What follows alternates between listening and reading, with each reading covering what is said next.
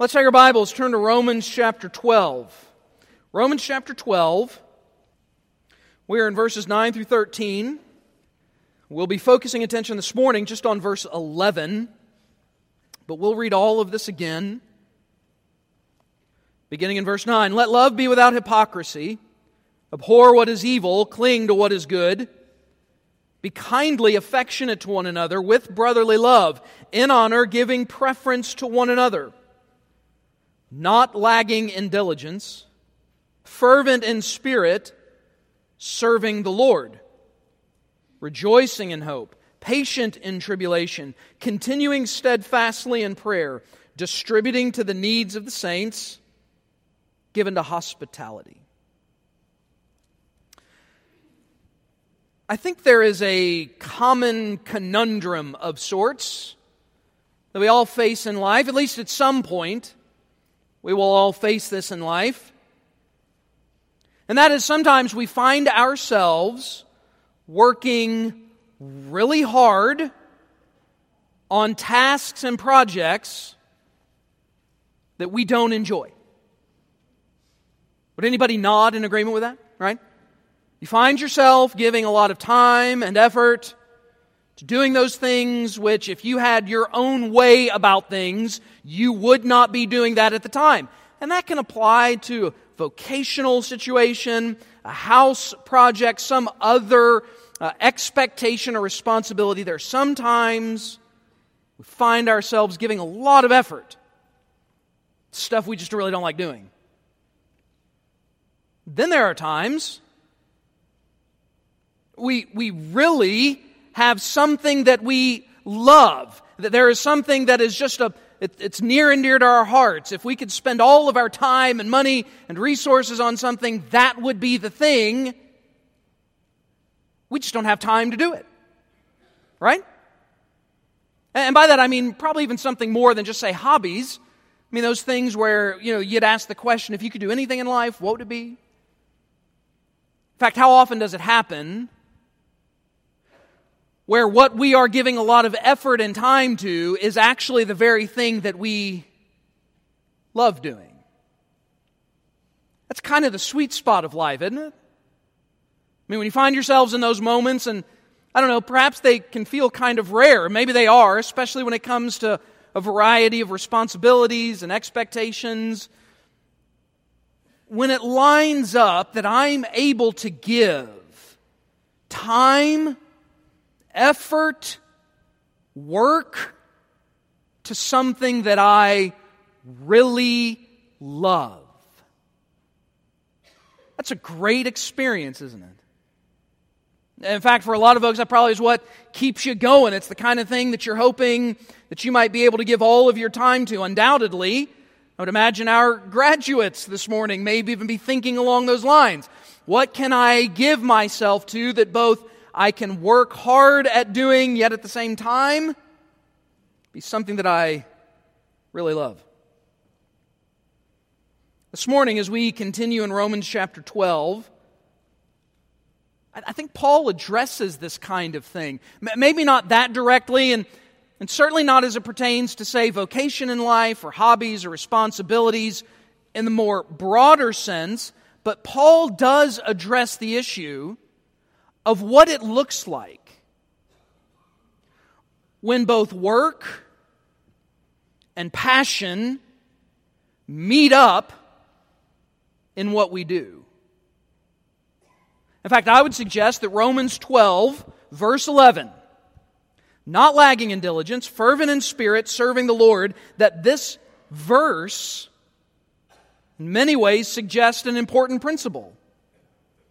The best way to live the Christian life is to combine both work and passion in our service to the Lord. To combine both work and passion as we serve the Lord. This morning, continuing in, in verses 9 through 13, where Paul lays out for us a series of exhortations of faithful Christian living. What does faithfulness look like in the Christian life? What does it look like, according to verse 1, to be a living sacrifice. What does it look like, such as in verse 2, to give myself to that which is the good, perfect, and pleasing will of God? How can I do those things? And maybe we can even ask more specifically here this morning what does it look like to be a fully devoted follower of Christ? What does it mean for Christ to be my heart and soul? What does it mean to, to, to be a disciple that takes up his or her cross and follows the Lord Jesus Christ. What does that look like? This is what I love about a verse like verse 11. It's really what I love about verses 9 through 13, and at the same time is the thing that I don't love about verses 9 through 13. It tells me exactly what it means. I think in an honest moment, every person here at one time or another would say, Boy, it's easier when the Bible's confusing because then I don't feel as convicted when I don't do it, right? But when it smacks you clearly, right? In other words, where, where, there's no room left to hide, when I can't wrangle with tricky Greek or I can't rest on the pastor showing off his education and telling me, well, there's this view and then there's this view. And, you know, then I can sit back and say, oh, well, the scholars don't understand it, so maybe I don't understand it, so it doesn't matter if I do it. It's not verse 11. Quite frankly, it's not verse 9. It's not verse 10. or 12 or 13. These lay out for us what I think are really simple, straightforward expectations. And verse 11, I think, is a great synopsis of what a, the life of a disciple looks like. It, it, it's, it's a natural carryover from what we've talked about thus far. So the exhortations we've already looked at. Paul's already encouraged us that here, here's what a mark of faithfulness looks like. One, we are to be loving. So that was the first one, right? Let, let love be without hypocrisy. We are also to be holy, abhor what is evil, cling to what is good. Last week we spent all of our time looking at what it meant to be kind. We are to be kindly affectionate to one another, giving preference and honor to one another. And really, I think it, in many ways, verse 10 sums up what is a healthy Christian relationship look like? How should, how should I respond to brothers and sisters in Christ? It should be with brotherly and sisterly affection, right? Kindness. We should want to be together, by the way. It should be a part of what church life is about. And I even noted last week you want simple biblical instruction for healthy relationships? Don't read any more books about it. Don't listen to any more talks about it. Do verse 10. Do verse 10. There you go. I gave you a lot of free time, didn't I? Right? In other words, I freed up a lot of your time. Now you don't have to obsess about it. In other words, if you want to know what does a healthy relationship look like, be kindly affectionate to one another with brotherly love, in honor, giving preference to one another. There'll never be a time you'll get to the end of that and think, boy, I regret doing that. I wish I would have been harsher with these people, right? You're not going to get to the end of your life thinking, you know, you know what would have been great if I had been unkindly disaffectionate. All right? In other words, that, that's what I want to be. I want to be unkindly disaffectionate. So neither one of those are probably words, but you understand. So verse 11, I think, functions in the same way. Lays out for us what is a simple instruction then for personal Christian discipleship. And it can be summed up with the next phrase. If you want to take notes, here you go. We're only going to fill in this one blank, though I'm going to offer a couple of points here that are not in your notes. So they're not in the bulletin, but if you want to write them down, you can. And I think the instruction can be summed up with be diligent. Be diligent.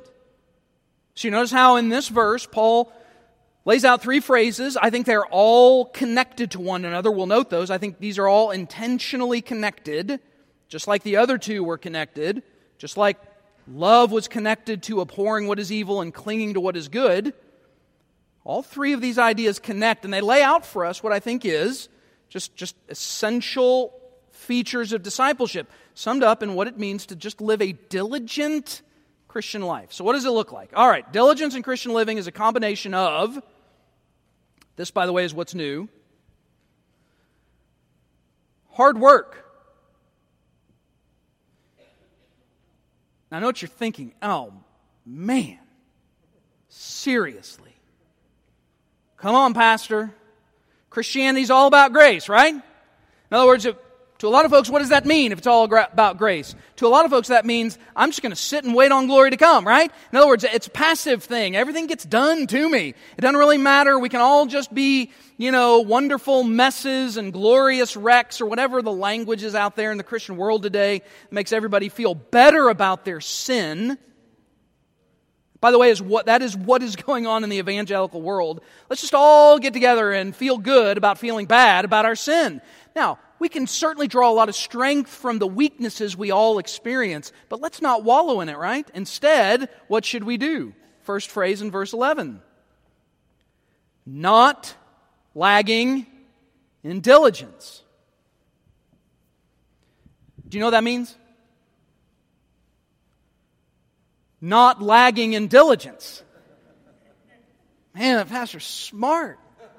It's gotten cooler, so now he's smarter, I guess, right? Not so hot. I mean, it, it is pretty straightforward. There's really nothing to fiddle with here. Not lacking, and I do think it's interesting Paul goes negative to make this comment. In other words, he could have gone, he could have stated it positively. He could have said, be diligent, right? But he didn't. He said, not lacking in diligence. Now, right all off the bat, you know what that tells me? That tells me something really important this is a legitimate thing.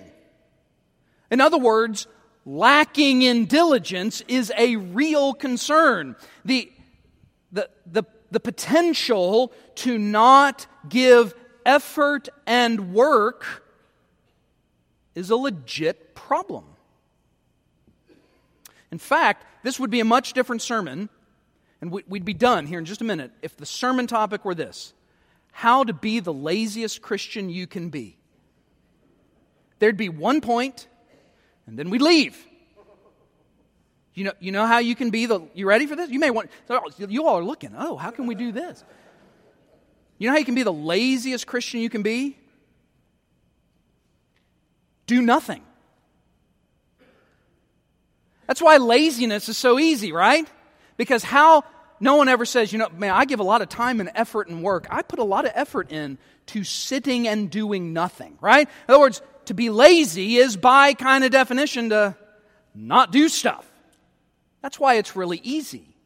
Laziness is easy, and it can happen in the Christian life. We can lag in diligence.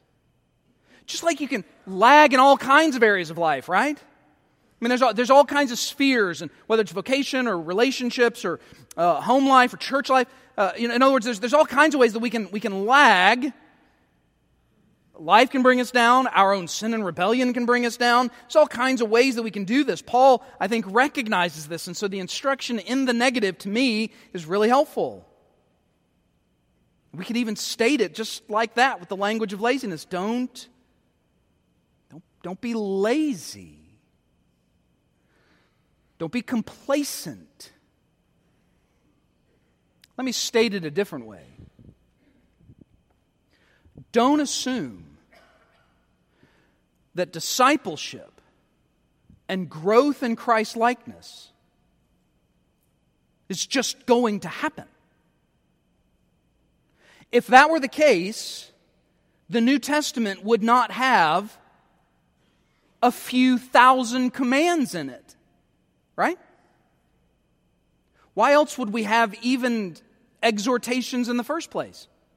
They're, they're there because though, now don't, misunderstand this, the means by which I am saved, in other words, the, the fact that I am right with God, and, and we have made this clear throughout Romans. That's why you preach Romans in context, in order, verse by verse, uh, no, no matter how long it takes, even though our, when we started this, none of our graduates could drive. All right? So that just kind of puts it in perspective of how long we've been in Romans. Okay. That's why we do it in order because I don't want to, I don't want to give the impression when Paul says not lacking in diligence, he means about your own salvation. He doesn't mean that about the means by which you're saved. The means by which you are made right with God is nothing other than God in His sovereign grace saving you in Christ Jesus. What effort do I give to that? I don't. I don't work for that. I don't earn that. I don't do these certain things that God says, okay, you got it, you got it, you got it, good. Here you go. You're now redeemed. As I've said before, when it comes to the transaction of salvation, I do the sinning, He does the saving, right? This is His, His work. However, that should not be misunderstood. Because then, post conversion, now with the presence of the Spirit, now as a redeemed child of God, a new creation in Christ, I now possess the resources needed to live in faith. That takes work, effort. I don't apologize for this, by the way.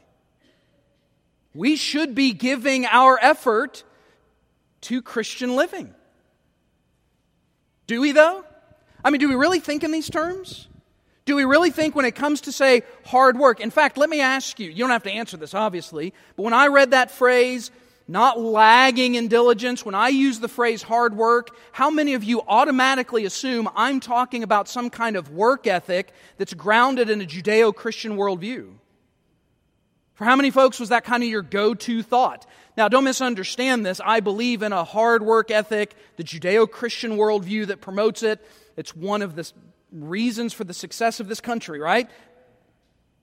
And so we should work hard. We should, we should be hardworking people. But Paul's context here is specifically about our Christian walk.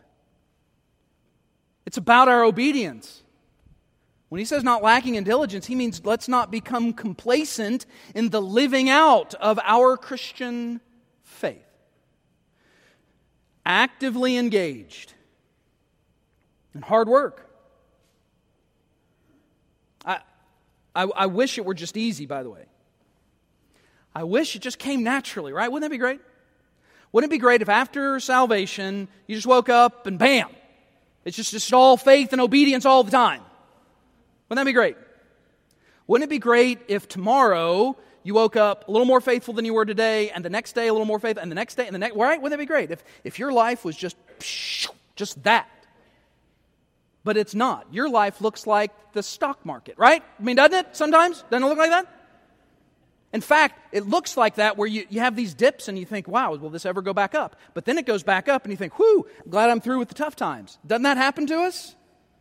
That's not the way this thing works. We recognize there are dangers and challenges to Christian living because there's nothing about the way the world is organized that is organized in such a way to encourage your Christ likeness. You recognize that, right? There's nothing about the way the world is organized that it's going to help you be more like Jesus. So let me ask you when it comes to your own Christian walk, do you work at it?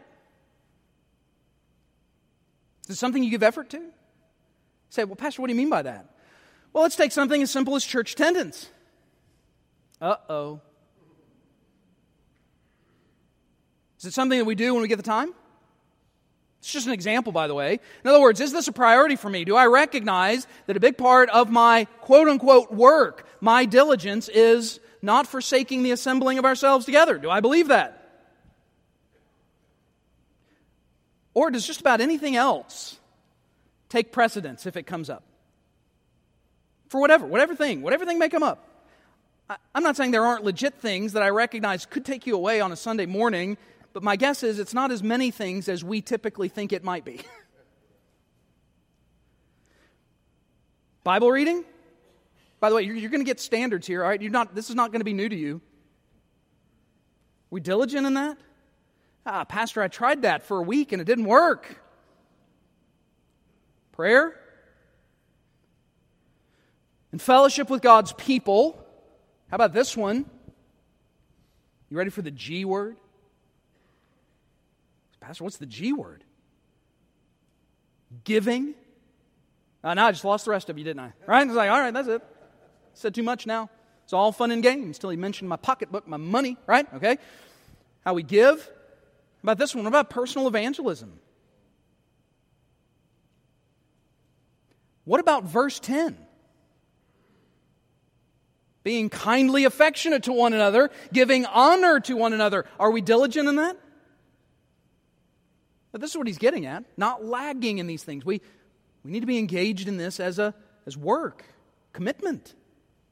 Do we have this? However, it isn't just work. It isn't just sheer obligation and duty, because he adds another one, and that is a genuine spiritual zeal. Notice that next phrase not lagging in, in diligence, fervent in spirit. In other words, if you're all diligence, guess what you're going to be? Burned out. If it's all mere duty, at some point, just being dutiful and doing that the obligatory thing out of that kind of motivation eventually that will break you down. And so Paul appropriately wisely then offers this next phrase. Yes, not lagging in diligence. Sometimes this thing can be hard. Sometimes we do have to give an effort to it. It's doing the right thing and the Christ like thing may not always generate happy content feelings in us. Sometimes we just we have to be diligent. But it's not just that alone. We also want the heart for it.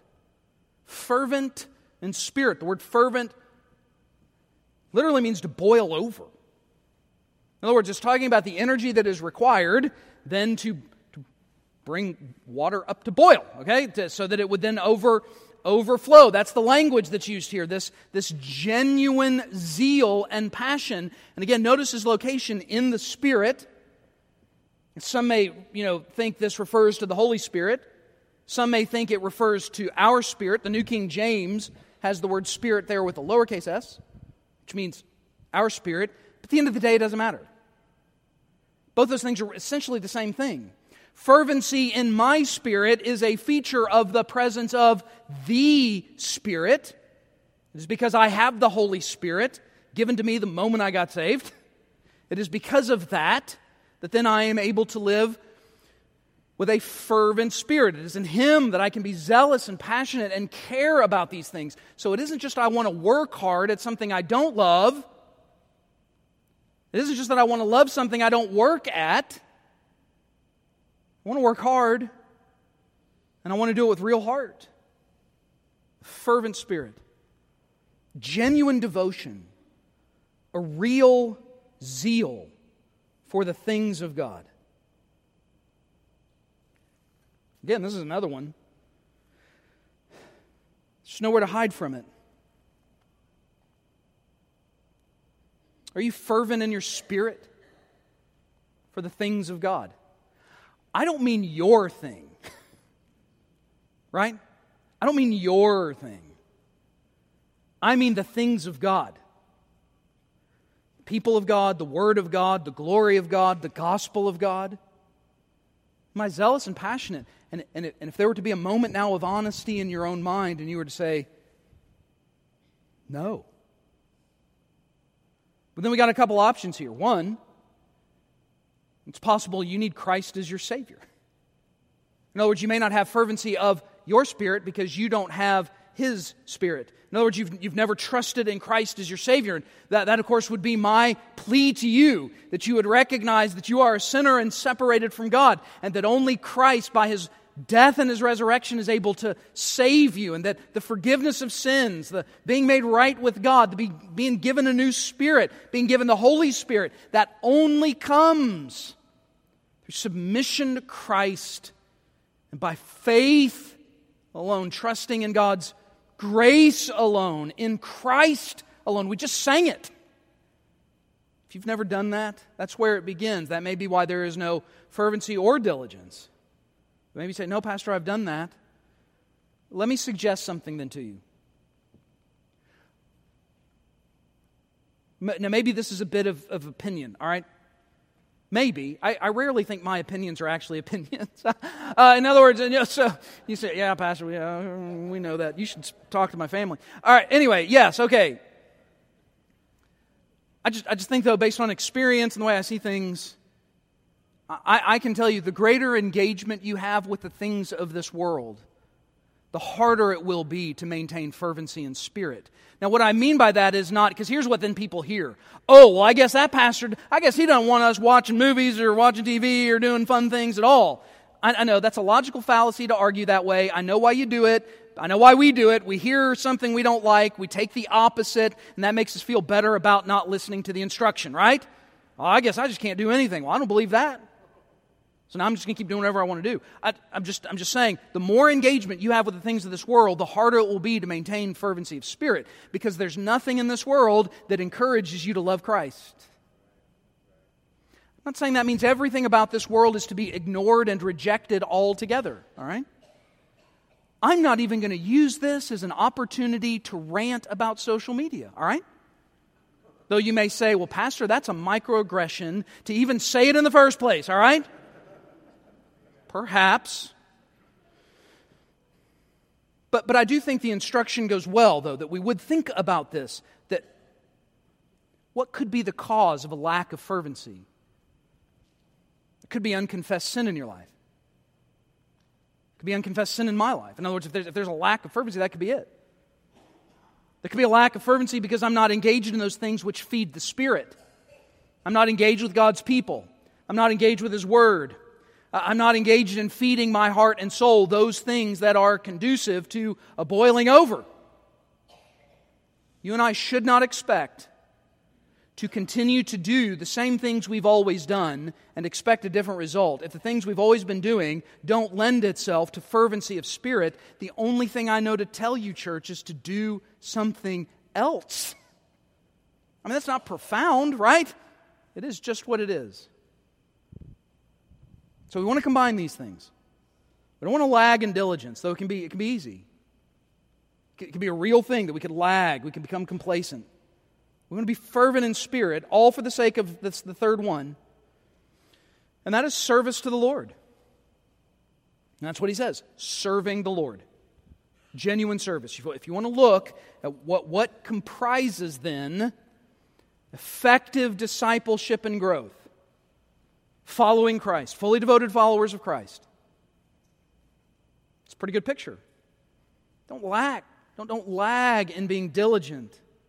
Be fervent in spirit. And in all this, what are you doing? In service to the Lord. Here's what's interesting about that phrase, the word serving. It's the same form that in Romans 1 1, Paul used as a noun when he said, Paul, a bond servant of Jesus Christ. It's the same root word when he says serving the Lord. You say, well, Pastor, what's the significance of that? Here, here's a, a bit more striking way to say that. You ready? Not lagging in diligence, being fervent in spirit, enslaved to the Lord. Uh, Pastor, I like serving better. Let's go back to the serving. I get that. That is what he means here, by the way. That is the language. It is the language of slave, slave to master. I, I, and, I, say that in, you know, in regard to the particular Greek Roman culture of the day. That, that is it. Paul, Paul recognized that the nature of his life was viewed through this lens. He was no longer his own. The moment he was redeemed by Christ, he no longer had his own time, his own money, his own gifts, his own talents, his own priorities, his own vacation or vocation. He, there's a little slip coming into summertime, right? In other words, he didn't have any of those things. These did not belong to him. Everything about him was owned by God. And everything about him was to be managed in service to him. Is that the nature of how I view my life? Another way to put this is Do I view my life as being in submission to the Lordship of Christ? Diligence. Diligence. Hard work, spiritual zeal, genuine service. This is the nature of Christian living. This is the nature of faithful discipleship. Yeah, there could be a lot of other things you add to that, right? But I mean, I think verse 11 gives us a lot to work on. So I ask you, is this the nature of your walk with the Lord? Would you say this identifies your own discipleship? And if not, maybe you would want to take time as we'll sing together Maybe you'd want to come here and pray. You'd want me to pray with you. You can pray where you are. Say, Lord, I, I do want to be a hardworking, zealous, serving disciple of the Lord. Again, let me just get really pragmatic for you. Are you going to get to your last day of life and think, wow, all that was a waste? I wish I had been lazier. If I could go back and do it again, I would have binge watched a lot more stuff. I mean, is that, is that really what's going to be a priority when we get to the end? When we get to the end, are you, are you going to wish that you had loved God less? Are you going to regret your service to the Lord? So let's just be really pragmatic. Well, of course not. So, are you living in this kind of service to Him?